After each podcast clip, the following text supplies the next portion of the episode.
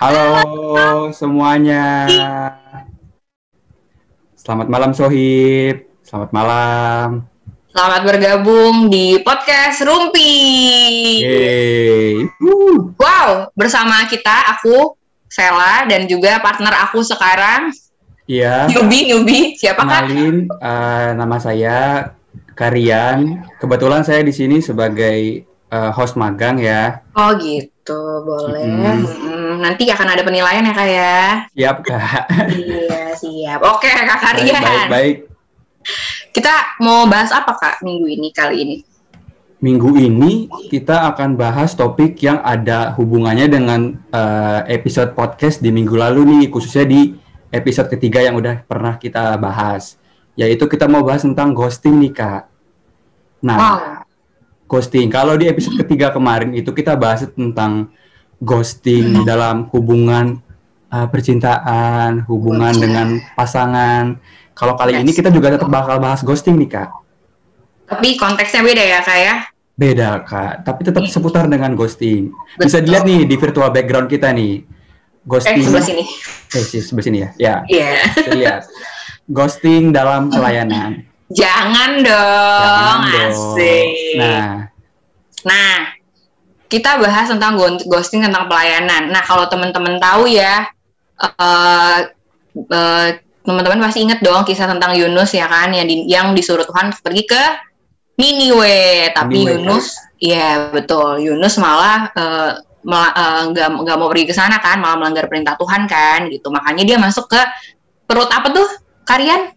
Perut ikan kak, ikan perut besar. ikan, bener. Iya, nah, mau tahu selanjutnya gimana? Kita kenalin dulu eh, tamu-tamu kita kak, narasumber kita. Oh iya, nah Betul. kita di sini nggak cuma Hmm. ngobrol berdua, kita akan ditemenin sama tiga narasumber yang oke banget dan bisa banget nih punya pengalaman yang bisa di-sharing ke kalian-kalian sohib untuk bisa jadi eh, penguatan kalian ataupun untuk Hmm. jadi referensi kalian Betul. ataupun untuk ya sharing-sharing cerita kepada kalian. Nah, untuk yang pertama nih kita kedatangan narasumber. Nah, narasumber ini berasal dari gereja lain kak, GPB lain. Cukup Wah, jauh nih, kak. Iya, langsung aja kita kenalin ya kak. Yang pertama narasumbernya adalah Kak Kevin Engel. Kak Kevin, halo, Halo, boleh Kak open Kevin. mic, open kamera. Halo. Malam, Ya. Kak Sela, Karian. Malam. Selamat malam. Kabar Malam, gimana Kak. Puji Tuhan, kabar baik, sehat Kak. Kakak-kakak gimana? Sehat? Sehat. Luar biasa, fantastis. Yes, yes, yes. Sehat. Oke, lagi Kak. nimpa kita ya. Iya. Terus ada lagi nih eh, narasumber kita berikutnya Kak Karian Oh, yang iya. pastinya udah terkenal seluruh GPBHI. Ya, kalau yang narasumber kedua ini eh, aku cukup kenal Kak karena eh, Cukup, iya. mm. narasumber yang ini juga udah lama banget nih terjun dalam pelayanan dan Mm-mm, bahkan benar. eh, waktu itu pernah juga jadi kakak layan aku nih Kak. Sama aku Iya. juga gitu kan. Tiap minggu pasti ada mukanya di Hmm. gereja.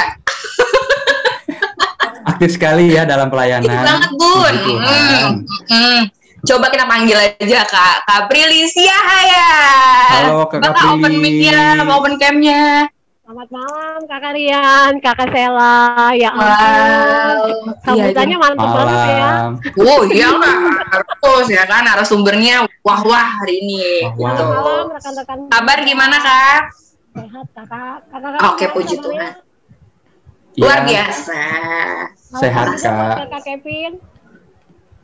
Halo Kak Prilly. Kabar baik Kak, puji Tuhan. Oke. Oke kalian, tak lupa ada satu lagi narasumber kece kita yang pastinya Iya. juga nggak asing banget nih di kita kita anak G- GPBHI juga. Siapakah Bener, itu Kak. Karian? Yang ketiga narasumber kita kita mengundang Kakak Pendeta Vega Sarasa. Yeay. Selamat malam kakak Selamat Vega. malam Kakak Vega. Halo, selamat malam semuanya. Malam. Malam. Kabarnya gimana kak? Luar biasa, fantastis gitu. Iya, Yes. cerah sekali ya muka Kak Vega malam ini ya. Cerah sekali. ya. Wow, iya bright ya. Iya. Iya, pasti selalu ada sukacita. Oke, cita. iya mantap. Oke, lanjutlah kita mulai aja ya podcastnya ya kak ya. Oke, lanjut nih Kak. Kalau tadi kita di awal-awal ya, kita udah ngomongin soal ghosting eh, khususnya kita kaitin ke cerita Yunus tuh yang dia Betul. itu tadi Kasela bilang eh, Yunus ini dia melarikan diri dari pelayanannya dia untuk pergi ke Niniwe tapi pergi ke kota Oh. lain, ke kota Tarsius. Nah, itu menurut definisi ghosting eh, yang ada di Alkitab seperti melarikan diri dalam pelayanan. Nah, kalau kita balikin lagi nih ke kakak-kakak narasumber yang ada di sini. Nah, kalau menurut kakak apa sih eh, menurut kakak nih definisi ghosting dalam pelayanan? Mungkin aku bisa lempar pertama ke Kak Kevin dulu kali ya. Oke, Iya, Kak. boleh. Aku penasaran nih. Iya nih penasaran nih pengalamannya. Mm-mm. Oke kakak-kakak, menurutku Ya. pribadi seperti yang kita tahu juga ya tentang ghosting, yang biasa kita pakai kan istilah ghosting ini buat eh, hubungan eh, ini ya relasi antar orang gitu ya pacaran atau baru PDKT terus kena ghosting. Mirip juga sih dengan ghosting dalam pelayanan. Itu adalah situasi di mana eh, salah satu pihak itu menghilang tanpa ada komunikasi, tanpa ada kabar, tanpa ada pemberitahuan, sehingga menghambat eh, pelayanan yang eh, ditinggalkan kayak gitu sih kak kalau menurutku definisi dari ghosting itu dalam pelayanan ya secara khusus mungkin Kak Prilly punya ini pendapat lain Ya bisa Kak Prilly langsung.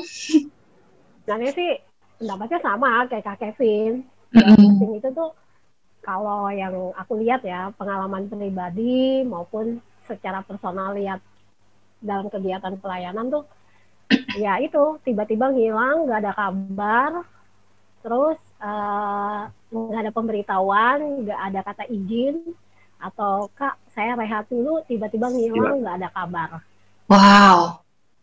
Hmm. Oh, eh, maaf Kak Prilly. ya, Iya. itu sih biasanya kayak gitu sih kalau kita ketemunya dalam pelayanan khususnya eh, selama melakukan pelayanan ya seperti itu ada beberapa orang yang ghosting tiba-tiba ngilang nggak kelihatan. Kayak gitu. Atau juga mungkin ada yang sistemnya kayak kapal selam kali ya. Kan kalau Wah, kapal selam kadang-kadang dia nimbul. Waduh. dia tenggelam. Timbulnya tuh cuma singkat tapi tenggelamnya yang lama. Ya, yang nggak ada yang kabarnya yang lama. Nah itu ghostingnya di situ Nah, yang lama. sih, itu betul. sih Nah, sebenarnya. Menarik ya. Definisi ghosting menurut Kak Kevin, menurut Kak Prilly. Intinya poinnya sama-sama menghilang gitu, tanpa ada kabar dalam pelayanan. Iya. Sehingga efeknya tuh mengganggu dalam pelayanan gitu. Iya. Nah, Tapi di sini juga eh, kita sekilas juga sih mau tanya juga nih ke Kak Vega. Hmm. Menurut Kak Vega sih, eh, apa sih Kak eh, kalau definisi ghosting ini Kak? Khususnya ghosting pelayanan. Apakah timbul tenggelam juga atau apa? Ya, kalau kita bicara tentang ghosting pelayanan itu berarti kita bicara dalam konteks eh, relasi satu atau lebih orang, namun salah satu yang bersepakat eh, relasi yang relasi antara satu dan eh, lebih orang yang bersepakat untuk sama-sama melayani, namun salah satu yang bersepakat ini abai terhadap Hmm. kesepakatannya. Gitu sepakat itu kan berarti sama ketika kalian misalnya atau ketika saya atau ketika teman-teman yang lain eh, bilang ya dengan segenap hati untuk apa? Untuk melayani sebagai A, B, C, D misalnya. Namun di tengah jalan abai dengan kesepakatan itu, gitu, janji itu. Maka kalau uh, menurut saya dalam hal ini ghosting itu berarti ghosting dalam pelayanan berarti tidak sederhananya gitu, tidak bertanggung jawab dengan pelayanan. Gitu. Waduh, dalam banget ya Yan ya. Tidak bertanggung jawab dalam pelayanan. Wah. Luar biasa. Aku Karena langsung. abai, karena Abai. abai. Ya, benar kak. Iya benar sih, benar benar benar. Wah luar biasa sih. Sebenarnya bukan AB juga kali ya Kak Vega ya. Mungkin dia lupa kali Mm-mm. sama janjinya ketika dia Iya, ditentukan. ya, Saat komitmen Bukan gitu lupa ya. sih kak. Kadang ingat Ya, tapi pura-pura lupa kalau gitu ya. lupa berarti abai gitu kan, dilupa-lupain. Nah, itu Ya, varian. Oke. Oke. Nah, berarti nyambung nih sama uh, yang berikutnya nih. Berarti sebenarnya alasan alasan untuk uh, ghosting itu sebenarnya uh, apa sih misalkan yang membuat orang-orang uh, itu ghosting dari Tuhan gitu? Apakah kesibukannya atau apanya gitu? Mungkin dari pengalaman masing-masing kakak-kakak semua nih gimana atau emang nggak pernah ghosting nih kakak-kakak ya yeah. Siapa tahu nih kakak selalu aktif gitu. Mungkin alasan yang paling uh, ini kak paling seringnya tuh aduh uh, ghosting dalam pelayanan kira-kira kenapa ya, ya mungkin karena aduh. aduh aku ada kesibukan ini nih. Bener. Aduh aku ada kerjaan. Aduh aku nggak bisa dulu deh mm-mm. melayani Tuhan gitu. Yang paling sering. Ini kan ah, ah ya gimana tuh Kev? Kalau menurutku sih um, ada dua faktor ya. Pertama faktor internal dari diri si pelayan itu sendiri dan faktor eksternal yang membuat dia seperti itu gitu ya kalau faktor eksternalnya itu bisa macam-macam bisa oleh karena tuntutan pekerjaan. Misalnya tiba-tiba dia dapat tanggung jawab yang lebih besar, sehingga dia sulit mengalokasikan waktunya untuk mengerjakan pelayanan. Bisa juga karena misalnya dia pindah kerja ke luar kota, dipindahkan, dipindah tugaskan kayak gitu ya. Ada juga yang faktor karena dia belajar, dia kuliah di luar kota atau dia kuliah sampai malam kayak gitu misalnya. Ada juga tuntutan keluarga, misalnya uh, ada keperluan keluarga yang harus dia selesaikan sesegera mungkin dan sangat mendesak sehingga dia nggak sempat buat ngerjain hal-hal lain. Gitu. Ada juga yang tuntutan pasangan. Kalau bahasa ah ini nih ini sering terjadi kak. Aduh. akhir-akhir ini. bucin ya kak. Mendadak ah itu sering kali terjadi di masa sekarang. punya pacar baru gitu tiba-tiba dia nggak sempat jadi sisa waktu dari dia bekerja sisa waktu dari dia kuliah dia cuma dihabiskan untuk bersama bersama pasangannya oh. nongkrong nonton atau sebatas teleponan dari pagi sampai malam dari malam sampai pagi kayak gitu jadi pelayanannya dilupakan Hmm, betul, ya, betul. dilupakan, diabaikan gitu ya kayak. Oh, dan internalnya sih ya dia tiba-tiba uh, ada orang yang tiba-tiba merasa bosan aja, bosan ah setiap minggu aku melayani kalau aku misalnya di PA setiap minggu itu itu lagi itu itu lagi persiapan ngajar persiapan ngajar kayak gitu. Oh. Ada juga oh. orang dia mager. Ah malas. Ah udah mager aja gitu. Nggak ngapa-ngapain. Maunya tidur tiduran. Kayak gitu sih. Gitu sih kak. Berarti itu masuk yang kapal selam ya kak ya? Yang timbul tenggelam ya? kapal selam. Ya, tiba-tiba dia lagi malas dia uh, tenggelam dulu. pengen rajin pengen ketemu teman-teman dia bergebu-gebu lagi. Tiba-tiba dia hilang lagi. Tiba-tiba kayak gitu hmm. gitu. Oke oke. Kalau menurut KP ada pengalaman tersendiri mungkin apa sih uh, terkait orang-orang ghosting ya? Ya atau pengalaman pribadi gitu kak? Kalau aku sih dulu ini pengalaman pribadi ya. Pernah wah seru-seru nih. ayo guys guys kuping dipasang. ketua PA Widih Widih. Itu pernah waktu itu pas ghosting jadi ketua PA kan waktu pertama kali lulus kuliah terus kerja. So jadi wah ini gue punya kerjaan nih gitu. Gue pokoknya lagi asik-asiknya enjoy lah karena dapat sesuatu aktivitas baru gitu.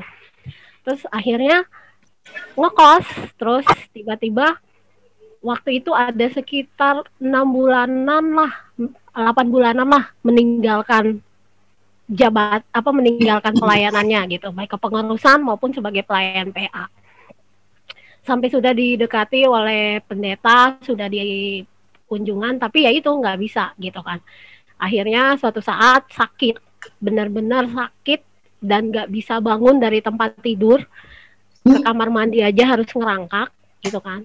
Terus tapi puji Tuhannya dalam sakitnya itu sadar gitu loh. Wah ternyata selama ini aku salah. Aku sudah apa namanya sudah ninggalin pelayanan sudah ninggalin tugas dan tanggung jawab sudah meninggalkannya dengan segenap hatiku karena urusan pekerjaan ya kan itulah yang dipakai alasan buat jadi ninggalin gitu kan. Tanpa kabar tanpa apa main tinggal begitu aja. Benar-benar ghosting benar-benar menghilang sama sekali. Terus tapi ya itu karena itu ya Tuhan baik akhirnya disembuhkan. Akhirnya besok-besok janji dalam diri saya nggak akan pernah lagi ghosting nggak akan pernah lagi ninggalin pelayanan dalam hal apa pun. Maksudnya dalam sibuk apa pun gitu ya. Makanya kalau di sini sih sebenarnya kayak sebenarnya sama kayak Kak Kevin kan sebenarnya kakak kakak kakak layan ini kan pengalaman PA ya.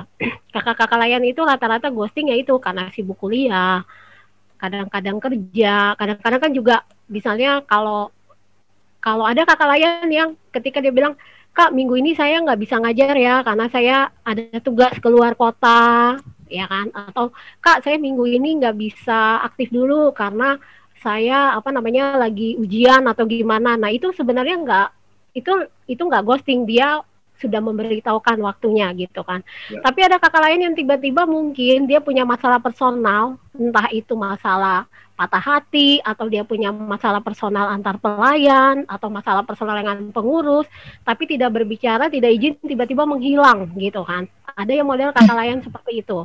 Ada juga yang mungkin uh, dia punya masalah keluarga atau dia sibuk dengan kerjaan atau apa tapi tiba-tiba menghilang tanpa kabar gitu.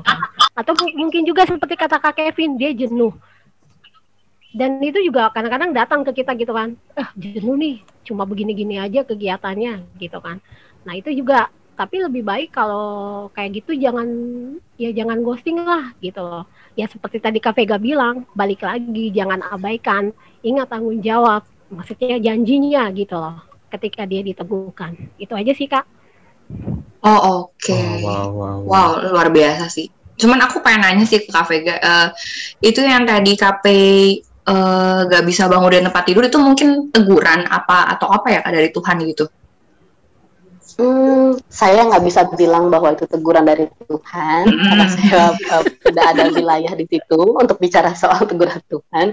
Uh, gini, kalau Tuhan itu menegur itu dengan banyak cara sih, kakak Sela, hmm. teman-teman, hmm. rekan-rekan pemuda. Tapi kalau saat itu Kaprili menghayatinya itu sebagai teguran, itu bagus, gitu. Gitu ya, supaya itu memotivasi ke apa? Merefresh kembali motivasi pelayanannya. Apa nih yang salah, gitu kan?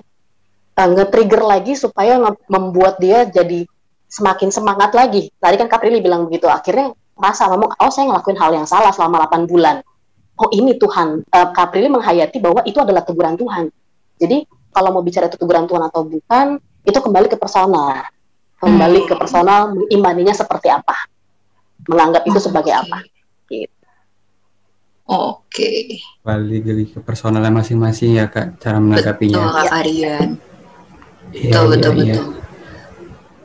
Oke, oh iya, uh, teman-teman kalau ada yang mau tanya bisa langsung ya drop di kolom chat atau bisa uh, langsung open mic ya kak ya? Ya, ya untuk bertanya gitu. Jadi kita nggak sepi-sepi banget, cuman berlima doang ngobrol ya kan. Yang di rumah juga bisa. Ayo, ayo, ayo. Ya, ayo yang mungkin mau sharing juga pengalamannya ya. Kalau berat kali ya. Dari tadi soalnya kita lebih ke pelayanan yang berkomitmen yeah. ya. Kalau misalkan teman-teman di rumah mungkin kan ada yang pelay pelayanan dari sisi lain ya, ada yang uh, mungkin dari tugas multimedia saat gas covid Betul. gitu segala macem. Jadi nggak cuman uh, pelayanan yang berkomitmen gitu. Atau mungkin kakak ada ini pengalaman gitu? Ya. tapi kakak saya sorry tambahin ya. Iya boleh kak. uh, kalau pelayanan oh ya setiap pelayanan itu komitmen loh kak Oh iya. Ya, setiap lain itu komitmen ya. jadi kalau dibilang multimedia nggak komitmen, jadi besok-besok tim multimedia bisa bisa bolong-bolong ya kerja apa pelayanan. Oh iya, oke okay, oke. Okay. Nanti kita nggak bisa lihat ibadahnya dong kak kalau nggak ada multimedianya ya. Ah, jadi semua pelayanan apa pun itu tuh komitmen sebenarnya. Komitmen ya kak. Di dalam gereja ataupun oh, di luar iya. gereja itu komitmen. Tadi soal maksud Pribadi. aku yang ini kak, yang yang diteguhkan itu loh kak, yang harus ngomong ya dengan segenap hatiku semuanya kan begitu bicara ya semuanya harus gitu ya. ya. Iya, oke, okay, betul, betul, uh, betul, betul. Okay. Karena kalau kita bicara soal gere uh, gereja, kita sebagai gereja ini kan ada dua panggilan. Kalau kita sama-sama mm -hmm. pahami dari pemahaman iman GPIB, mm -hmm. ya, pemahaman iman GPIB menjelaskan bahwa panggilan gereja itu ada dua hal. Uh, jadi sorry ya kita dalam nih. Boleh. uh, pertama itu adalah pertama itu adalah panggilan batin dan yang kedua adalah panggilan institusi. Nah, ini yang kita bicarakan tentang panggilan batin kita yang dibarengi dengan panggilan institusi. Ketika kita ya dengan segenap hati mengaku iman percaya dalam uh, peneguhan sidi, itu panggilan batin kita. Kita dengan rela mengiyakan kita beriman kepada Yesus Kristus, itu adalah panggilan batin kita. Namun kemudian ketika panggilan batin itu uh, apa mendorong kita untuk masuk lebih jauh kepada panggilan institusi, maka ya tadi tujuannya harus memuliakan Tuhan dan ketika bicara soal pelayanan berarti bicara soal komitmen panggilan yang sudah mengiyakan panggilan itu gitu loh. Kita secara personal mengiyakan panggilan itu, panggilan batin dan panggilan institusi. Gitu. Wah. Iya, luar biasa, benar, luar biasa. Luar biasa Oke, ya. iya ya, aku baru baru ini ya, iya ya. Luar biasa. Memang faktor yang paling utamanya sih menurut aku juga eh, kesibukan sih kak. Karena jujur juga eh, kalau boleh sharing juga nih kak. Karena kadang satu pribadi sisi- ya Kak Rian? Iya bener banget. Hmm, Kadang di satu sisi ketika kita udah lelah banget sama pekerjaan kita, kita udah capek banget.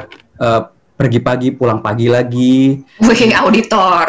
Iya nggak tahu mungkin ada juga kerjaan lainnya yang harus standby gitu kan nggak Iya, ya banyak lah tipe-tipe pekerjaan seperti itu Bener, yang memang shift pergi malam pagi ya. pulang pagi dan Iya, ketika dia bener. ingat paginya itu dia sebenarnya punya tanggung jawab Semangat Kak Rian. Uh, Uh, semangatin terima kok kasih loh dari kakak semangat. Ari loh ngomong soal shift tuh Kak Kevin tuh.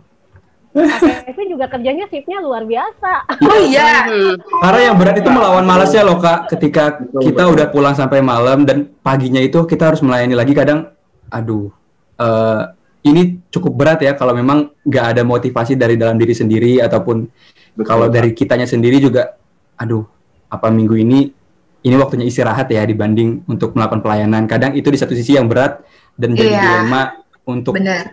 tetap berkomitmen sama pilihan yang udah kita yakini di awal untuk ya dengan segenap hatiku dalam pelayanan kadang itu tantangannya sih kak itu berat sekali kak dan memang Betul, butuh betul. butuh support dan juga butuh eh, keyakinan dari dalam diri diri sendiri untuk Support melayani. dari orang kesayangan, bener Kak Rian. Jadi mungkin kalau dari tadi yang di highlight itu orang lain ataupun pasangan yang membuat jadi ghosting, ini mungkin bisa dibalik juga Dibalik, orang benar. yang sayang Berarti ada positifnya kita ya Kak ya. untuk Iya. bisa mendorong dalam pelayanan. Mungkin itu yang Tuh, lebih baik ya. Teman-teman ya, di note itu dari Kak Rian. Duh. Kalau kakak saya ada nggak sih pengalaman kak? Dulu sih pernah ada ya pas zaman lagi demot skripsi itu kayak, aduh Waduh. kenapa ya? Kok kayaknya Tuhan eh, nggak nggak ngejawab ngejawab aku gitu. Jadi kayaknya aku juga jadi agak kendor sih, bukan ngilang banget tapi kendor aja Kendor. pelayanan gitu kak. Paling itu sih. Terus kayak ya udah. Jadi aku merasa ditinggalin oleh Tuhan, lalu aku meninggalkan Tuhan Wow. gitu kendor sedikit tuh karena demot juga kan skripsi nggak kelar-kelar gitu gitu sih guys pengalaman aku nah mungkin untuk selanjutnya bisa dimotivasi nih dari Kak Kevin sama KP sama Kak Vega gimana cara memotivasi yang ghosting ghosting nih ya Iya. Khususnya kita menghadapi orang-orang yang kira-kira, aduh kelihatannya kok dalam pelayanan ini orang-orang ini ngeghosting dalam pelayanan Ah, kita. betul Baik itu pelayanan di PA, PT, eh, ataupun pelayanan-pelayanan lainnya. harusnya ya harusnya kan kita ngerangkul dong kalau mereka kalau mereka udah mulai kendor-kendor yuk ayo datang lagi dong ibadah GP jangan jangan nggak datang dong ayo dong teman-teman Hmm. kita ajak segala macam gitu gitu kan harusnya Betul, betul, yuk terlibat lagi yuk dalam kepanitiaan di gereja eh, dalam eh, petugas-petugas ibadah kantoria atau segala macam harusnya kan kita gitu ya mungkin ada tanggapan dari Ya. kakak sekalian Kak Prilly mungkin Kak, boleh duluan? Oh ya silahkan deh Kak Prilly nih. Gimana sih Kak untuk menghadapi Iya, eh, orang-orang yang ngeghosting dalam pelayanan gitu Kak? iya Kalau aku sih gini ya, prinsipnya gini aja. kak kecil suaranya Gini kak, eh, kan sekarang, deketin sama speakernya. Iya. Nah, sekarang kan gini, kakak layan kalau aku sih ya waktu pengalaman pribadi sih gini, eh, kita nggak bisa samakan posisi semua orang itu sama seperti kita. Kita harus ngerti bahwa dia juga punya kesibukan, dia juga punya aktivitas di luar pelayanannya. Nah, kalau masalah bagi waktu itu tanggung jawab dia personal. Kalau memang dia nggak bisa kan ketika kita melakukannya dengan segenap hati, kita pasti minta hikmat dari Tuhan untuk supaya kita dimampukan untuk melakukan itu. Nah, cuma ya gitu. Jadi kalau misalnya ada kakak layan yang permisi atau kak, aku kayaknya mau ujian, aku untuk sementara nggak aktif dulu dua minggu. Oke, kita ngerti kan? Atau kak, aku lagi sibuk skripsi, atau kak, saya lagi ditugaskan keluar kota gitu, atau kak, saya lagi ada pokoknya ada masalah atau pergumulan itu kita harus mengerti posisinya. Tapi kita kasih waktu, kita juga kalau dia sudah ghostingnya udah kelamaan, atau dia sudah lama tidak aktif, kita harus panggil lagi, kita harus coba rangkul dia lagi. Yang repot ini kalau ketemu kakak layan yang ngambek atau dia punya personal, dia punya masalah internal dengan kakak layan atau dia masalah personal dengan pengurus. Nah, itu yang susah kalau ketemu kakak layan kayak gitu. Ya kan? Karena ya itu dia tiba-tiba ngilang ketika ditanya punya masalah apa tapi nggak pernah mau jawab gitu nah nanti tiba-tiba ngilang nggak tahu ke mana terus lama banget terus pas ditanya lagi udah kak saya udah nggak jadi pelayan PA lagi nah itu yang repot kakak layan yang kayak gitu sebenarnya karena kita nggak tahu dia punya masalah di mana, kita tanya nggak mau jawab, nah itu tiba-tiba ngilang. Nah itu susah ngerangkul ya kalau ketemu kakak layan yang kayak gitu. Padahal kita udah coba dekati, kita coba tanya. Sebenarnya repotnya di sini. Tapi kalau kakak layan yang masih hilang karena kesibukan atau apa ya, ya itu kayak kapal selam, itu masih bisa kita rangkul, masih bisa kita jangkau gitu. Tapi yang tiba-tiba ngilang, terus atau istilahnya kalau kita bilang sekarang baper lah gitu, kebawa perasaan gitu. Oh, nah wow, itu wow, yang wow. repot sih sebenarnya cuma sebenarnya kan ya itu kita bilang nggak semua orang kan sama kayak kita kan. Nah terus ada juga mungkin yang apa sih namanya yang bucin. Nah bucin itu juga repot setengah mati. Kalau yang namanya bucin itu. Karena ya kalau memang dia Kayak gini ya kakak, kak. Kamu pilih Tuhan apa aku? tapi kalau tapi kalau dia ya. udah bilang dunianya dunianya aku dunianya aku adalah kamu dunianya kamu adalah aku gimana dong nggak ada Tuhan di situ gimana kita juga Padahal dunia ini untuk kemuliaan Tuhan, ya kan? Oh. Yang, tuh yang, yang bermasalah yang nanya sih Kak Sela kalau kayak gitu. Nah Ada itu per- kak, yang langsung mau ditanya tuh, ya, Kak. toxic ya kak ya? iya itu, nah itu yang bucin Relationship. yang bucin itu yang repotnya setengah mati ya kan itu juga repot itu kalau bucin itu tapi ini ini cuma ingat aja ya buat apa eh, ka- eh, anggota GP ya seperti tadi Kak. Vega bilang Boleh sekalian kan? namanya pelayanan itu ada komitmen ingat loh Betul. semua ini pekerjaan pacar kesehatan apa pun yang kita dapat di dunia ini adalah berkat dari Tuhan Betul. jadi jangan pernah gunakan berkat itu buat alasan kita ghosting dalam pelayanan. Hmm. Karena ingat, suatu saat Tuhan bisa mengambil berkat yang kita punya. Ah, ya. Oh, Setuju. Gue merinding. Bagus. Kevin ada ada pandangan tambahan nih. Iya, mungkin Kak? aku menambahkan dari Kak Prilly selain tadi kita merangkul dia, nanya dia kenapa sih kayak gitu. Mungkin sebagai orang yang tersisa, eh, bisa dibilang gitu ya Kak, Oh. kan kita korban ghosting nih, kita kan yang tersisa Aduh, aduh. dalam sebuah kepengurusan, dalam sebuah tim, kita kan yang tersisa. Jangan ikut-ikutan jadi ghost gitu loh. Iya, bener. Jangan Oh, iya. aku pernah punya pengalaman kayak gini nanya kan, eh kita mau ada program apa nih selanjutnya gitu kan. Waktu itu aku sebagai anggota. Mm-mm. Ngapain? Ketuanya aja kayak gitu. Ketuanya aja Nah. yang. Hmm. Wow, wow. Kayak itu yang repot. Jadi udah, udah kena ghosting, Sela. Terus ikut-ikutan jadi ghost gitu loh. Jadi ghosting tambah ghosting sama dengan ghosting kuadrat gitu kan repot ya. Wih, itu ada rumusnya ya ya. ya? Ada rumusnya. Ada rumus. harusnya, harusnya ghosting kali ghosting baru ghosting kuadrat itu salah matematikanya. Gak apa-apa ya. Akar ghosting berarti ghosting ya kak ya? Nah betul akar akar ghosting kuadrat. Aku live sekarang ya kalau boleh kak ya. Aku udah nggak boleh gak paham. Ini kita bimbel simak UI ya bagaimana? Bimbel si Mak UI kak. Lanjut Nah. lanjut. Jadi alih-alih ikutan menjadi ghost, berusahalah menjadi backup plan gitu. Jadi pelayanan kita harus tetap berjalan tanpa selagi kita menunggu si ghost ini kembali lagi, kembali muncul lagi kapal selamnya, kita harus siapkan backup plan. Kita harus jadi backup plan-nya. Karena kalau kita ikut-ikutan jadi ghost, yang kasihan siapa? Kasihan yang jemaat yang kita layani. Contohnya kalau kami di PA, ya kasihan adik-adik layan PA. Kalau teman-teman di pengurus GP, yang kasihan ya AGP-nya gitu kan pelayanan nggak ada, kegiatan nggak ada, cuman ibadah gitu-gitu aja, cuman impa kayak gitu-gitu aja. Karena apa? Nggak ada orang yang mau ngerjain, semua orang jadi ghost gitu. Jadi kalau kita eh, dapat teman atau rekan pelayanan yang tiba-tiba ghosting gitu, jangan ikut-ikutan jadi ghost. Berusahalah menjadi backup plan. Siapkan backup plan. Oke, nggak ada dia, berarti tugas dia dengan dengan eh, ini harus dibagikan kepada yang lain kayak gitu. Jadi jangan ikut-ikutan malah patah semangat, ikutan baper, gara-gara dia sibuk, gara-gara sibuk, gara-gara dia hilang, gara-gara dia bisa rebahan Netflix setiap hari, aku juga harus kayak gitu enggak, ya kan? Scroll TikTok ya kak ya? Iya benar. Betul. Iya. Kayak gitu sih kak, itu dari aku kak. Ya, Tapi jadi pelayanan harus tetap jalan ya kak ya? Menarik banget nih kak Sela kalau kata kak Kevin. Ya betul kak Karyan. Tapi eh, aku mau nanya juga nih kak, kalau misalnya tadi kan nih kakak Kevin highlight ini menjadi backup atau menjadi eh, sebuah pilihan di mana oke kalau misalnya yang lainnya nggak bisa biar aku yang kerjain. Tapi di satu sisi kita uh, ngomong fair-fairan aja nih kak sebagai manusia sebagai anak muda pasti ada rasa egonya kok uh, ini Ya. tanggung jawab orang lain Kok gue bukan lagi? tanggung gitu. jawab orang lain kok ini terasanya kayak kok kita kita lagi kok kita lagi kok Iya. kita lagi. Di satu sisi kan itu bisa jadi membuat eh, kita sendiri yang nge-backupnya itu capek ataupun jenuh juga bahkan atau kan bahkan bisa yang akhirnya jadi backup yang akhirnya jadi malah mengghosting nah itu kan berat juga tuh kak kalau misalnya kayak gitu.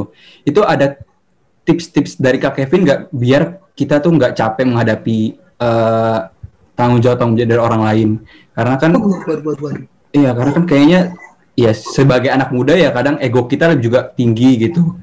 Kayak kok bisa tanggung jawab orang lain harus kita yang handle gitu, Kak. Mungkin minta pencerahannya aja sih, Kak. Oke, kakak pause dulu. Aku mau bacain kolom komentar. Hmm, ada Seru-seru ada banyak banget. ya komentarnya ya. Udah banyak, ada 10.000 ribu kekarian. Mm-mm. Waduh. Dari Zoom user nih siapa ya? Baper itu bawa perantara ya kak? Bawa Terus Andris Kak. Abraham nih siapa ya? Aduh berat nih, aku padamu KP. Oke. Uh, Vega, asli hidup gak ada pelayanan tuh hampa guys. Kayak gak ada manis-manisnya. Weh, kakak Vega. Keren nih, keren-keren. Luar biasa. Setuju, Kak Vega. Oke, lanjut. Boleh kakak Kevin. Oke, kalau menurutku sih kak hal seperti itu adalah paket ya ketika kita bilangnya dengan segera hatiku ya itulah paket yang salah satu yang kita bawa gitu, keluar dari ruangan ibadah setelah kita mengucapkan ya dengan segera hatiku itu adalah part of the challenge ketika kita menyatakan bahwa kita siap untuk melayani gitu. Jadi ya eh, lakukan saja dengan penuh sukacita ya kan. Yang penting sih itu kak. Em, lakukan segala sesuatu dengan penuh sukacita, jangan dengan bersungut-sungut. Ya niscaya pelayananmu akan berbuah sih. Kalau aku sih prinsipnya seperti itu kak. amin, puji Kak Kevin juga Tuhan. nggak? Boleh Gimana Kak Prilly? Kalau aku sih sama kayak Kak Kevin, pokoknya ngelakuin sesuatu itu tulus. Tulus banget, terus kayak Kak Kevin bilang, jangan pernah lupa ya dengan segenap hatiku. Terus kalau kita jenuh atau kita lelah, kayak aku kan contohnya di pelayanan PA kan, kalau ketika saya jenuh, ketika saya lelah, wah waktu itu di aku ikut pembinaan pernah pendetanya bilang gini, ketika kalian jenuh, ketika kalian lihat, lihatlah wajah anak-anak itu. Di situ ada wajah Kristus di wajah anak-anak itu. Betul. Jadi, ketika kalian ngeliat wajah Kristus di wajah anak-anak itu, pasti rasa lelah hilang, rasa jenuh hilang, rasa bosan hilang, rasa kayak tadi Kak Kevin bilang, kita nge-backup orang lain di ghostingin, itu pasti akan hilang. Gitu. Oh, Ya, gitu. Berarti gini kak, kalau gua kan GP ya. Berarti Iya. gua ngeliat harian itu ada wajah Kristus dirian Iya. gitu. Ah, Iya, bisa aja nih. Jadi gini loh, karena gini kakak-kakak, eh, k- apalagi khususnya untuk pengurus ya, eh, apa kayak tadi kak Kevin bilang, kemajuan kemajuan kalau ada pengurus satu yang hilang, bukan berarti kan semua akan berhenti, semua kegiatan Betul. akan jalan dan semua program-program pun harus jalan. Itu aja sih kalau dari aku. Oke. Jangan pernah hitung-hitungan deh untuk Iya, melakukan pelayanan ini. hitung-hitungan. Oke. Karena Tuhan pun Kal- kasih berkat ke kalian kan nggak hitung-hitungan, ya kan? Wah, bener sih ya. Gak dihitung sih berkat yang Tuhan beri buat kita ya, Kak ya. Betul sekali. Oke, kalau gitu. Ini teman-teman nggak ada yang mau nanya nih dari rumah? Halo teman-teman, kalau mau sharing boleh, boleh open mic ya teman-teman. Jadi boleh bertanya. Kak Vega nih, kayaknya Kak Vega boleh Vega kasih nih. ini nih. Kak Vega juga mungkin punya Vega. pendekatan sendiri Oke, kali ya. Benar. Gimana Punya tuh pendekatan kak? sendiri. Makasih kesimpulan mungkin Kak Vega. Ah, untuk menghadapi rekan sepelayanan yang ghosting mungkin gitu kak. Iya. Kalau ngadepin rekan pelayanan yang ghosting, Mm. eh, pertama itu jangan kita biarin. Ya. Uh, Ketika ketika dia ngeghosting, eh, ketika dia ngeghosting pelayanan, ketika dia lari, ketika dia abai, jangan kita biarkan. Itu yang pertama. Lalu yang kedua itu harus kita apain dia nih? Harus kita ingetin. Ingetinnya itu gimana caranya? Nah itu dia. Bagaimana cara ngingetinnya? Sekarang kan banyak tuh ya kalau orang-orang ingetin lebih kepada eh, jadi hakim ketimbang jadi pe- jadi pengingat betul kak, betul julid. Mm-mm. Hmm. gitu. Dan eh, dan salah salah sasaran ngingetinnya malah ngo- akhirnya ngomongin ke orang, ngomongin ke teman yang lain. Iya. Nah, Jadi langsung saja datang, ingatkan itu langsung datang ke orang yang bersangkutan. Kemudian kita mengingatkannya dengan cara apa yang satu? Pertama adalah dengan cara uh, dengan penuh kasih, dengan kelembutan, tidak main hakim, begitu ya. Bukan langsung bilang bahwa kamu itu salah, tidak. Ingatkan bahwa kamu kemarin itu ada tugas loh uh, sebagai misalnya multimedia, sebagai uh, PIC di PA atau PIC di hari Minggu tapi kenapa kamu nggak datang? Kasihan loh teman-teman yang lain. Harus kerja sendiri tanpa kamu. Kalau nggak ada kamu kita nggak bisa ngelakuin sesuatu. Nah jadi dia ngerasa di, diinginkan. Orang yang ghosting itu akhirnya ngerasa diinginkan oh iya ya berarti kehadiran gue itu jadi berkat. Kehadiran gue itu berpengaruh. Dia ngerasa dia diinginkan gitu. Jangan sampai kita mengingatin tapi oh gini gini kemarin gini gini. Nah dia ngerasa oh udah gue udah gak diinginin ya udah gue pergi aja. Hmm. gitu dan juga satu, uh, teman-teman, uh, rekan-rekan GP, kalau kita melayani itu boleh sekali pakai hati. Tapi seperti mereka Kevin bilang, Kak Prilly bilang, tapi jangan bawa hati. Jangan baper, gitu tadi. Boleh pakai hati, berarti tulus. Melayaninya tulus. Kemudian apa-apa tidak hitung-hitungan. Tapi jangan pakai hati. Sedikit dikritik. Kan kritik itu sebenarnya bagus. Iya. Nah, itu akhirnya ngambek, kemudian narik diri. Nah, itu tadi saya bilang boleh pakai hati tapi jangan bawa hati. Gitu. Wah, seru nih. Quotes baru nih, Kak. Boleh pakai hati tapi jangan bawa hati. Hati-hati mencari hati. Aduh, hati, hati. Memang kadang harus hati-hati berusaha dengan hati loh, Kak. Ah iya. Hati-hati gunakan tanganmu dong nanti. Jadi. Oh itu lagu dong kak, benar. Hati-hati gunakan mulutmu ya. Nah itu lebih lagi kak, aduh susah itu kak dikontrol tuh kak. Hati-hati gunakan mulut tuh kak. Oke nih ada pertanyaan, pertanyaan dari kak. siapa nih? Kak Andris Abraham. Hmm, Kak Arin. Ya? Hmm, hmm, hmm. Kak hmm. mau tanya, bacain kak kalian. Coba bacain ya, Kak mau tanya untuk menurunkan sedikit tensi kita, kalau ngingatin teman-teman pelayaran kita itu gimana ya kak? Kadang susah, oi kak, hehehe. Orang Sunda ini apa gimana? Pakai oi? susah gitu kak, kalau misalnya mau mengingatkan teman-teman kita, kadang ada tensinya gitu kak. Nah itu caranya gimana sih kak? Untuk menurunkan tensinya itu, untuk mengingatkan teman-teman. Nah itu tadi tuh kak, eh, yang tadi dia, uh, sorry jadi jawab nih. Uh, yang tadi saya ya. bilang, gitu. Tanpa kata-kata kasar. Kita juga dulu kalau kita mau ngingetin orang kita dulu kendalikan diri kita. Jangan sampai kita dikendalikan oleh emosi kita. Gitu. Kalau kita menegur orang niatnya benar tapi disampaikan dengan cara yang salah nggak akan jadi benar. Hmm. gitu ya. Jadi nah, kita iya. dulu kendalikan diri kita. Kalau kita memang mau ngingetin ya apa yang harus kita siapin? Kita berdoa dulu sama Tuhan. Tuhan kasih saya hikmat kasih saya kuat supaya saya bisa mengendalikan diri saya untuk berkata kepada rekan saya. Supaya apa yang saya sampaikan itu betul-betul menjadi pengingat bagi dia untuk dia kembali mau melayani Tuhan. Kan gitu? Wow. kita ditanpa kata-kata kasar. Ya coba buka di Efesus 4 ayat 29 coba. Efesus 4 Mungkin ada teman-teman GP yang mau baca, boleh. Oh iya boleh, Efesus 4 ayat 29 ya. Iya, yuk. Ada, ada banyak nih, ada Dominik, Elstin, Yohana, Divda, Kagio. Yuk, biar eh, lebih sorry, interaktif. Bukan, dua, bukan. Uh, sorry, sorry, sorry. Uh.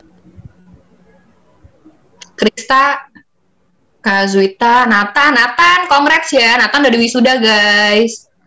Oh, selamat Nathan. Selamat ya Nathan. Maher juga ada. Pinkan.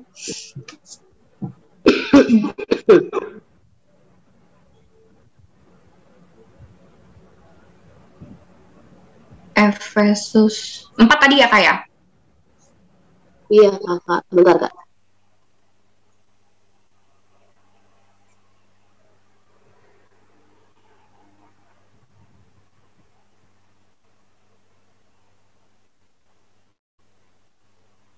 Iya. Sudah? Efesus 4 ayat 29, sudah? Ayat 29. Sudah, Kak. ada yang mau baca, GPRs? Ya baik, kalau nggak ada aku aja. Ya. Janganlah ada perkataan kotor keluar dari mulutmu, tetapi pakailah perkataan yang baik untuk membangun di mana perlu, supaya mereka yang mendengarnya beroleh kasih karunia. Mantap.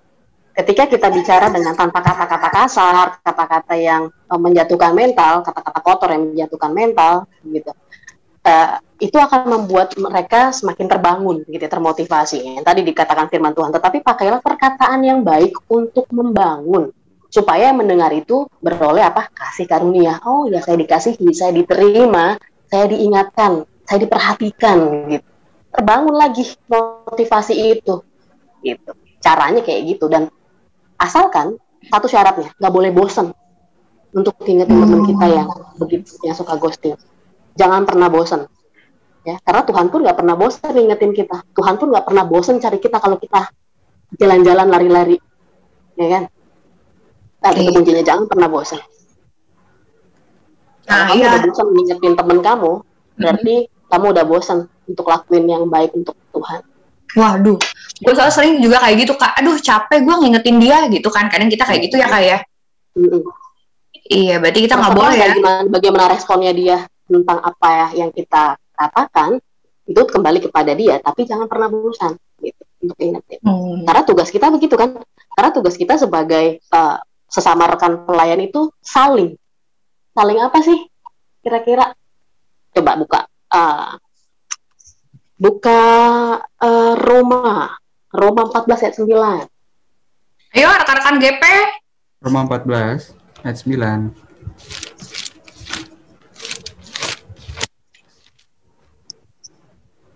Yap. Ada yang mau baca? Tadi kayak kasih Silvi raise hand deh kak, aku lihat. Iya kasih Oh. Rofi. Ih, lihat aja sih. Iya. Ini kameranya dibuka Jalan dong, Kak Kasih. Iya, kasih Iya, Silvi. buka kali. Enggak. Hah? Gitu. Enggak. Roma 14 ayat 9 ya, Kak? Iya, Oke deh. Roma 14 ayat 9. Sebab untuk itulah Kristus telah mati dan hidup kembali supaya ia menjadi Tuhan baik atas orang-orang mati maupun atas orang-orang hidup. eh sorry kakak ayat 19, sorry, sorry Oh, ya, ayat nggak 19. apa-apa ya, iya. Oke, oke. Sebab itu, marilah kita mengejar apa yang mendatangkan damai sejahtera dan yang berguna untuk saling membangun. Nah itu ya. keren. Keren, keren, keren. pertamanya itu untuk saling apa sih kita rekan sepelayan ini untuk saling membangun begitu kan marilah kita mengejar apa yang mendatangkan damai sejahtera ya kan damai sejahtera tuh itu itu uh, gaungnya Tuhan ketika dia menjadikan langit dan bumi segala isinya mau menghadirkan damai sejahteranya Tuhan nah kita ini sebagai rekan sekerja Allah yang dipercayakan pelayanan maka gaungnya harus sama damai sejahtera itu Nah, bagaimana untuk mengupayakan damai sejahtera itu harus saling, saling membangun itu yang pertama. Nah, kemudian yang kedua adalah Roma 15 ayat 14. Ada lagi Gepers yang mau baca sohib-sohib di rumah? Sohib, yuhu. Aku kalau nggak ada aku aja deh kak yang baca ya. Boleh Kak Karya. Roma 15 ayat 14. Saudara-saudaraku, aku sendiri memang yakin tentang kamu bahwa kamu juga telah penuh dengan kebaikan dan dengan segala pengetahuan dan sanggup untuk saling menasehati. Hmm. Ya. Ketika Rasul Paulus ber- menasehatkan jemaat Roma dan semangat itu juga yang harus kita tiru gitu.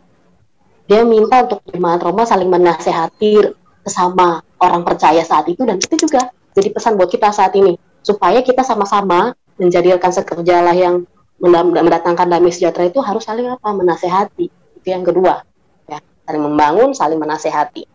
Lalu yang ketiga. Ibrani pasal 10 ayat 24 yuk dibuka Ibrani pasal.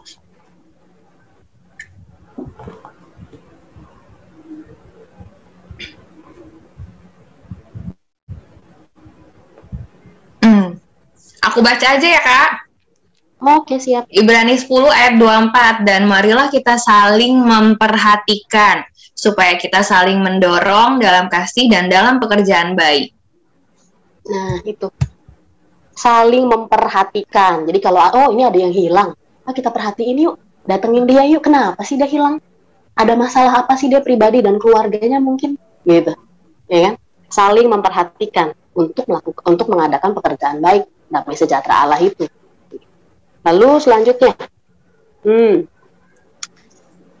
Efesus 4 ayat 2 Efesus 4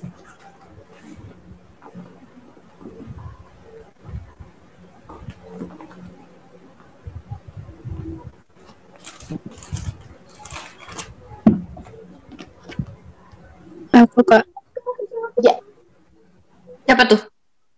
Rahel. Oh, Silakan Rahel. Kak Rahel. Silakan, Efesus silakan. 4 ayat 2. Hendaklah kamu selalu rendah hati, lemah lembut dan sabar. Tunjukkanlah kasihmu dalam hal saling membantu. Nah itu. Kalau mau membantu itu harus dengan kerendahan hati, jangan dengan egonya, dengan emosinya mau ingetin temen, mau nasehatkan temen, mau perhatikan temen, mau membantu temen itu dengan ego. Nanti pada akhirnya jatuhnya hasilnya nggak baik. Dan harus tadi dikatakan lemah lembut, sabar, karena kita mau membantu orang tuh harus sabar, jangan mau maunya kita, gitu ya, harus sabar. Nah, berarti kita di sini bagaimana untuk menghadirkan damai sejahtera Allah dalam rangka kita melayani sama-sama dengan teman-teman yang lain, kita harus saling membantu. Membantu yang diikuti dari sabar, kerendahan hati, kelembutan. Lalu yang paling penting ini dia. Yakobus ayat 5, pasal 5 ayat 16. Yang paling penting dalam melakukan tugas tanggung jawab pelayanan bersama dengan rekan-rekan yang lain supaya nggak ada yang ghosting. Ini Oh. Ada yang mau baca? pasal 5 ayat 16. Ini aku penasaran sih. Ada yang usernya namanya aku sayang dia. Boleh dibaca?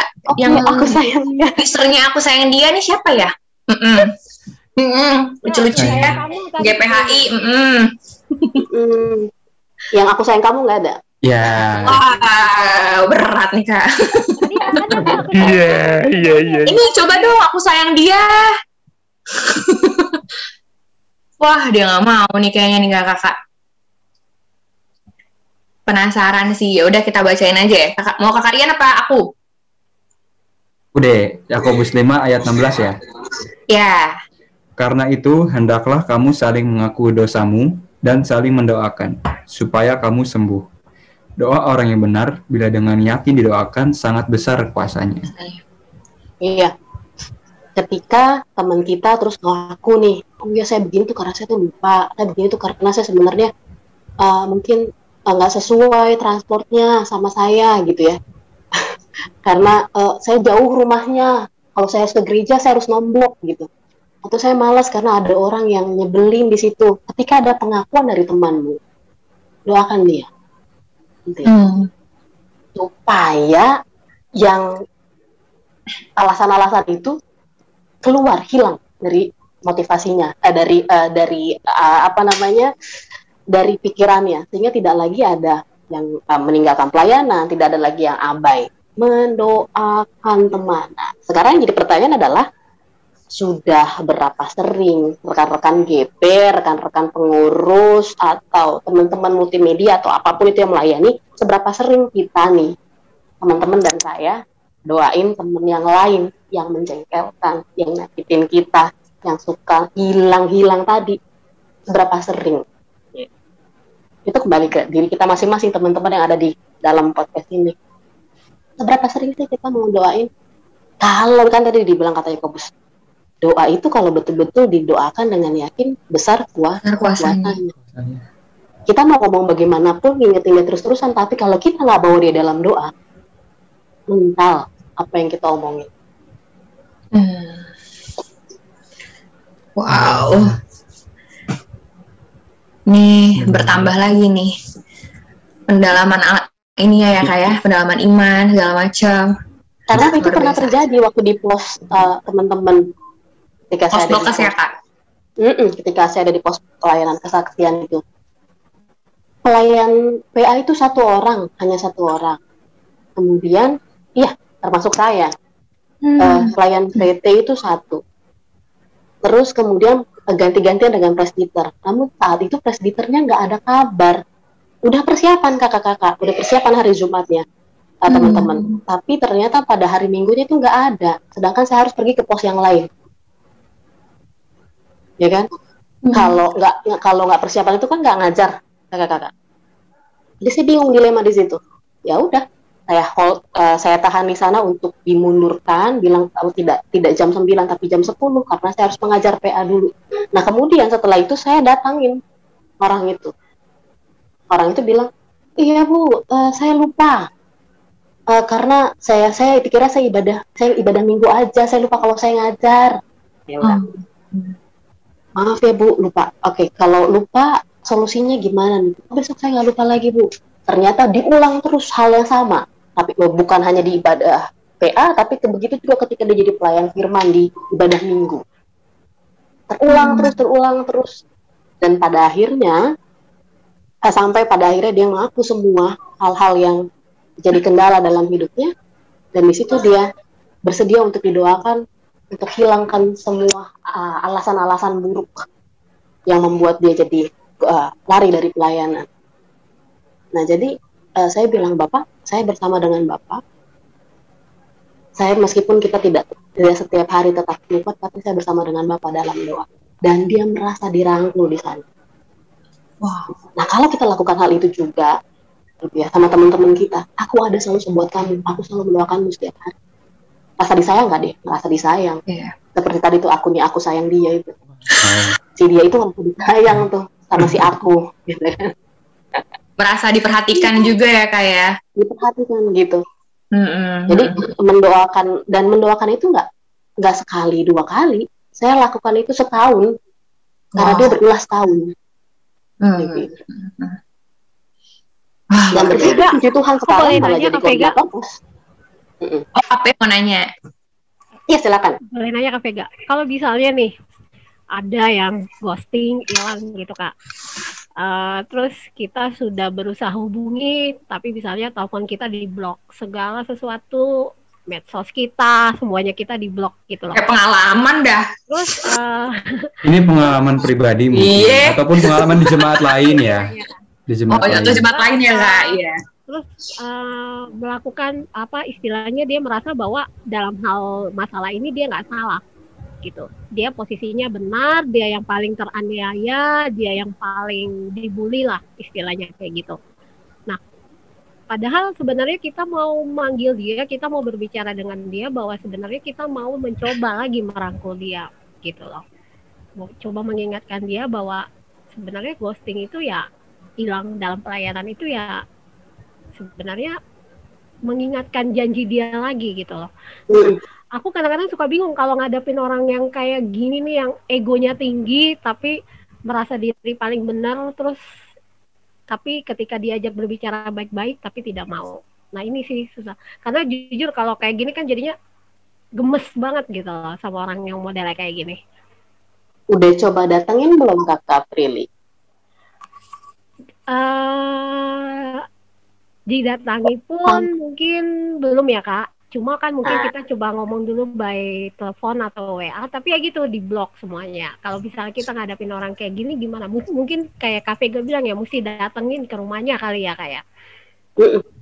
Karena kan kita ini kan tahu nih teman-teman kita rumahnya di mana.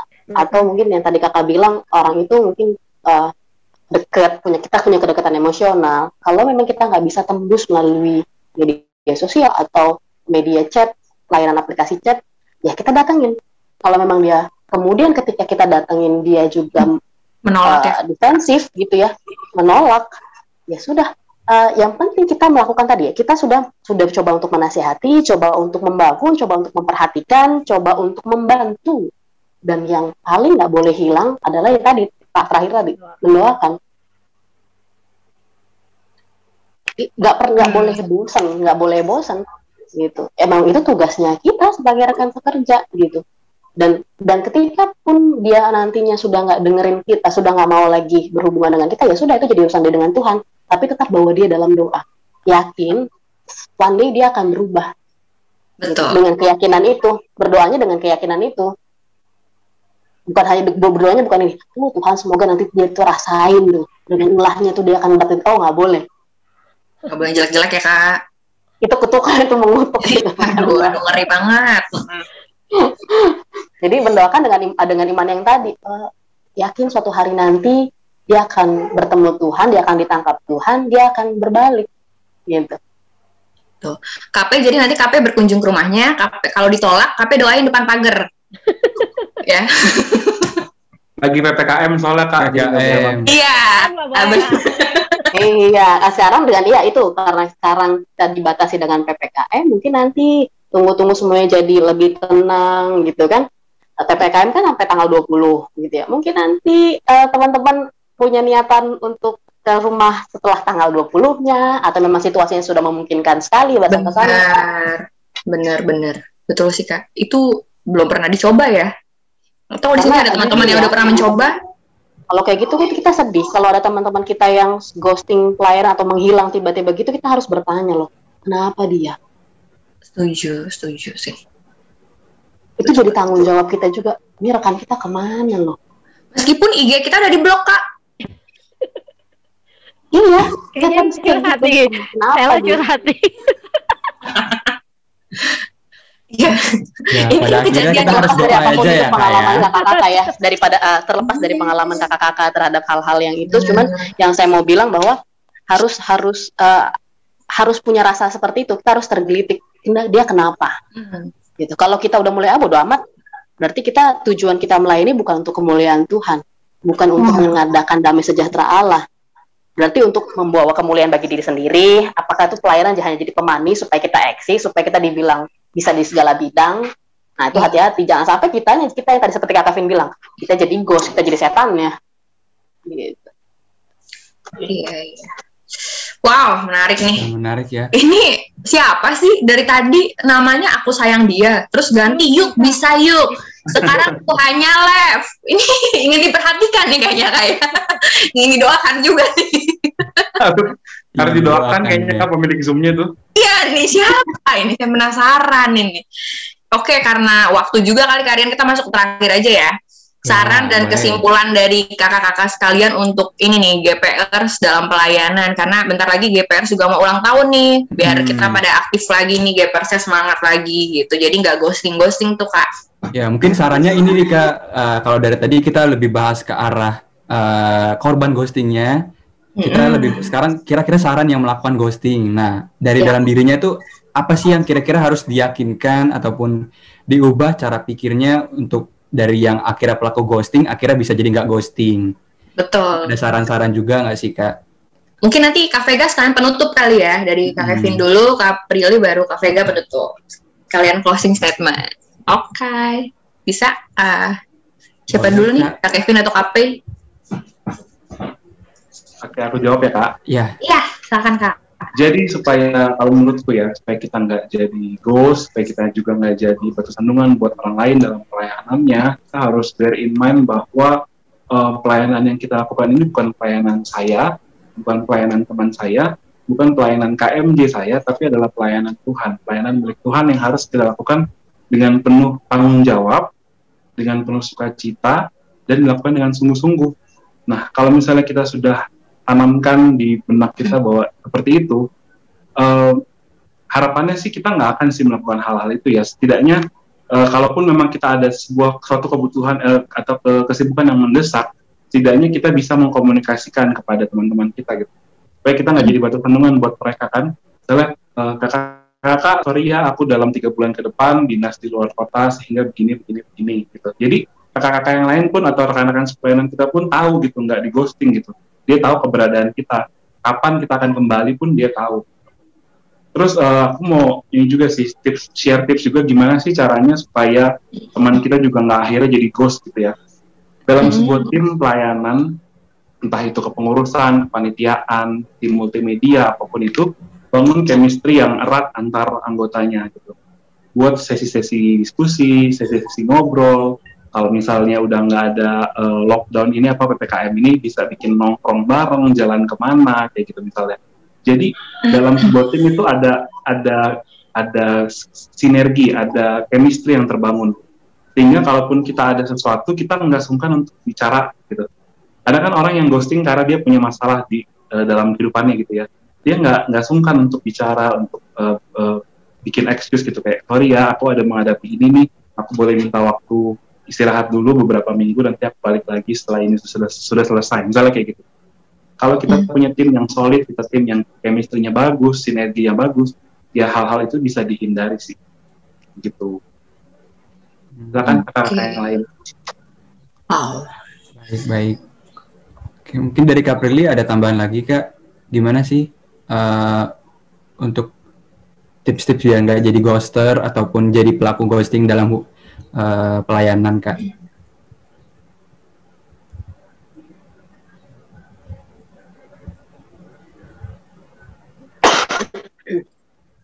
Kak suaranya nggak ada. Kak. Kemute Lakukannya mungkin ya? dengan sukacita, Oh. dengan tulus. Terus ingat, ini kita pelayanan bukan untuk kemuliaan siapa-siapa, tapi ini untuk kemuliaan Tuhan. Dan itu tuh balik lagi ketika kita pengakuan iman, ketika kita di CD kan kita ditanya seperti tadi Kak bilang, kita ditanya pengakuan iman kita, ya kita jawab dengan ya segenap hati. Jadi terus apa namanya? Jadi kalau kita pelayanan pun iman kita itu akan semakin bertumbuh gitu. Terus kayak Kak Kevin bilang juga, kalau kita dalam pelayanan itu kita jangan menjadi penghambat atau jangan kita menjadi duri atau kita jangan menjadi batu sandungan buat orang lain. Kalau memang kita punya kesibukan atau apa, mendingan kita bicarakan dengan rekan sesama pelayanan kita gitu. Jangan kita PHP-in rekan sesama pelayanan kita, terus kita menghilang, kita ghosting nggak jelas. Itu aja sih. Terus balik lagi yang tadi sempat dibilang, eh, jangan pernah menggunakan ala, eh, berkat Tuhan untuk kita pakai supaya kita bisa hilang atau kita bisa ghosting dalam pelayanan kita, gitu. Karena ya itu yang tadi aku bilang, segala sesuatu pun berkat yang Tuhan kasih itu suatu saat pun Tuhan akan bisa ambil dari kita, gitu. Karena kita gunakan alasan itu untuk supaya kita bisa hilang, kita bisa ghosting dalam pelayanan kita. Itu sih kalau dari aku. Terus aku mau bilang juga buat apa eh, anggota GP eh, apa namanya eh, kalau kalian melayani kalian nggak akan pernah mendapatkan duka cita. Kalian pasti akan mendapatkan sukacita. Hidup kalian tuh akan enak, akan enjoy gitu. Itu aja sih kalau dari saya. Mantap. Pak. Oke. Amin KP katanya Oke, GP1 Kak nih.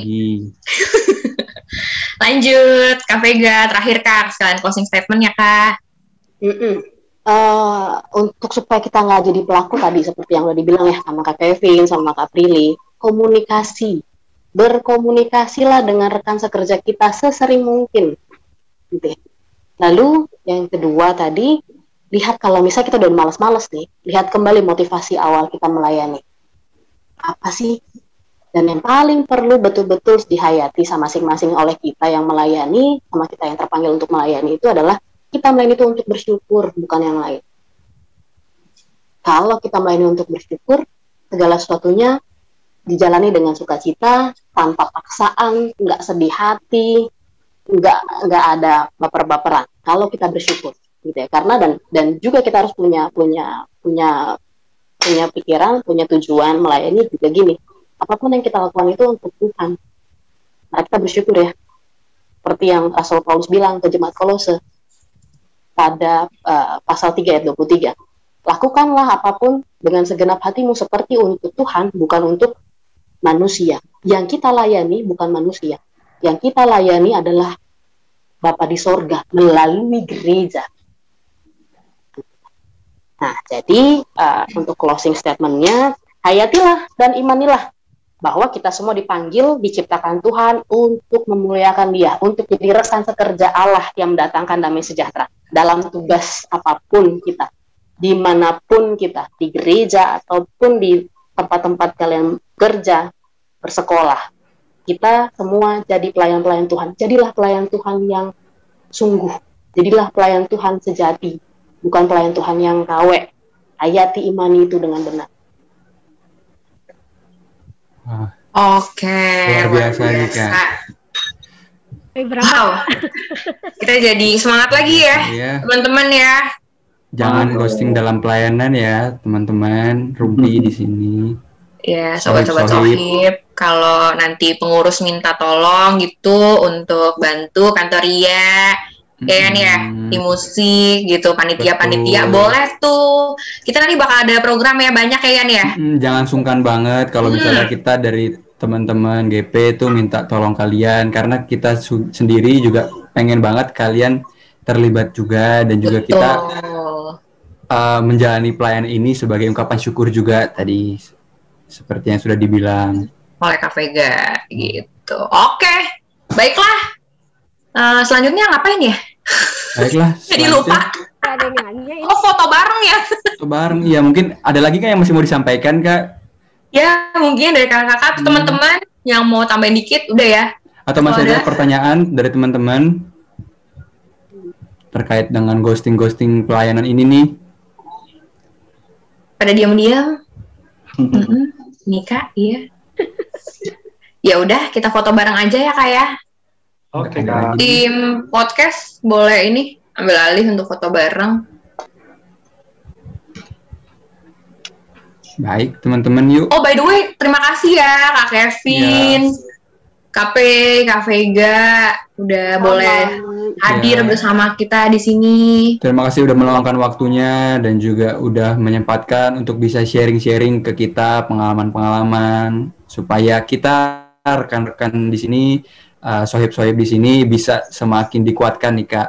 betul Uh, yang tadinya sebagai ghoster-ghoster atau tukang ghosting ini bisa lebih uh, teringatkan oleh perkataan-perkataan dan juga Iya. masukan-masukan dari kakak-kakak di sini dan juga untuk kita yang terjun dalam pelayanan mungkin bisa jadi lebih uh, paham nih gimana seharusnya bersikap terhadap teman-teman yang melakukan ghosting betul ya seperti itu sih kak baik-baik Oke, ayo foto bareng dari tim podcast.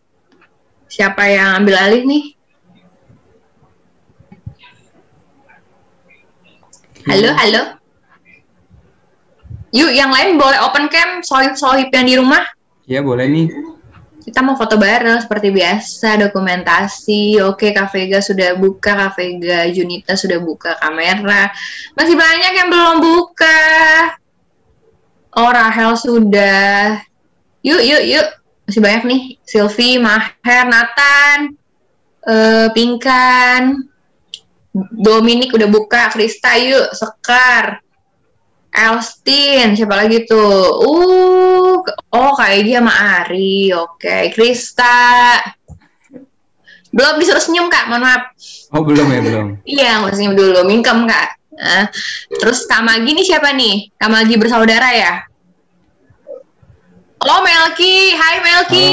oh Olive, Kak Erik, Johanna, Kak Joan, Eta. Oke, silakan tim podcast ambil alih untuk fotonya. mana nih fotonya nih Oh nggak ada yang apa-apa ya? Oke ya. Oke ya. Siap semuanya. Tiga, dua, satu. Oke, ini baru layar pertama ya. Ya, Yuk kakak-kakak, tahan. Ada seribu layer. lanjut. Tiga, dua, satu. Oke, Belum ya? Masih lagi ya? udah nih kak. Oh udah. Udah mau bikin. TikTok kita. Oh. Enggak kan? Boleh, boleh. Silakan. Oke, kalau gitu terima kasih banyak Ya, terima kasih. Sama. Terima untuk kasih. semuanya yang udah ambil bagian rekan-rekan GP juga. Amin. Iya Kak Erik. Oke. Oke teman-teman, eh, mungkin sekian untuk podcast episode 4 terkait ghosting dalam pelayanan. Eh, Untuk episode-episode berikutnya akan kita infoin juga dan juga eh, untuk rekan dari podcast-podcast ini di episode 4 bisa dilihat juga di Spotify dan juga di akun YouTube. YouTube GPI, GP GPIB Harapan Indah.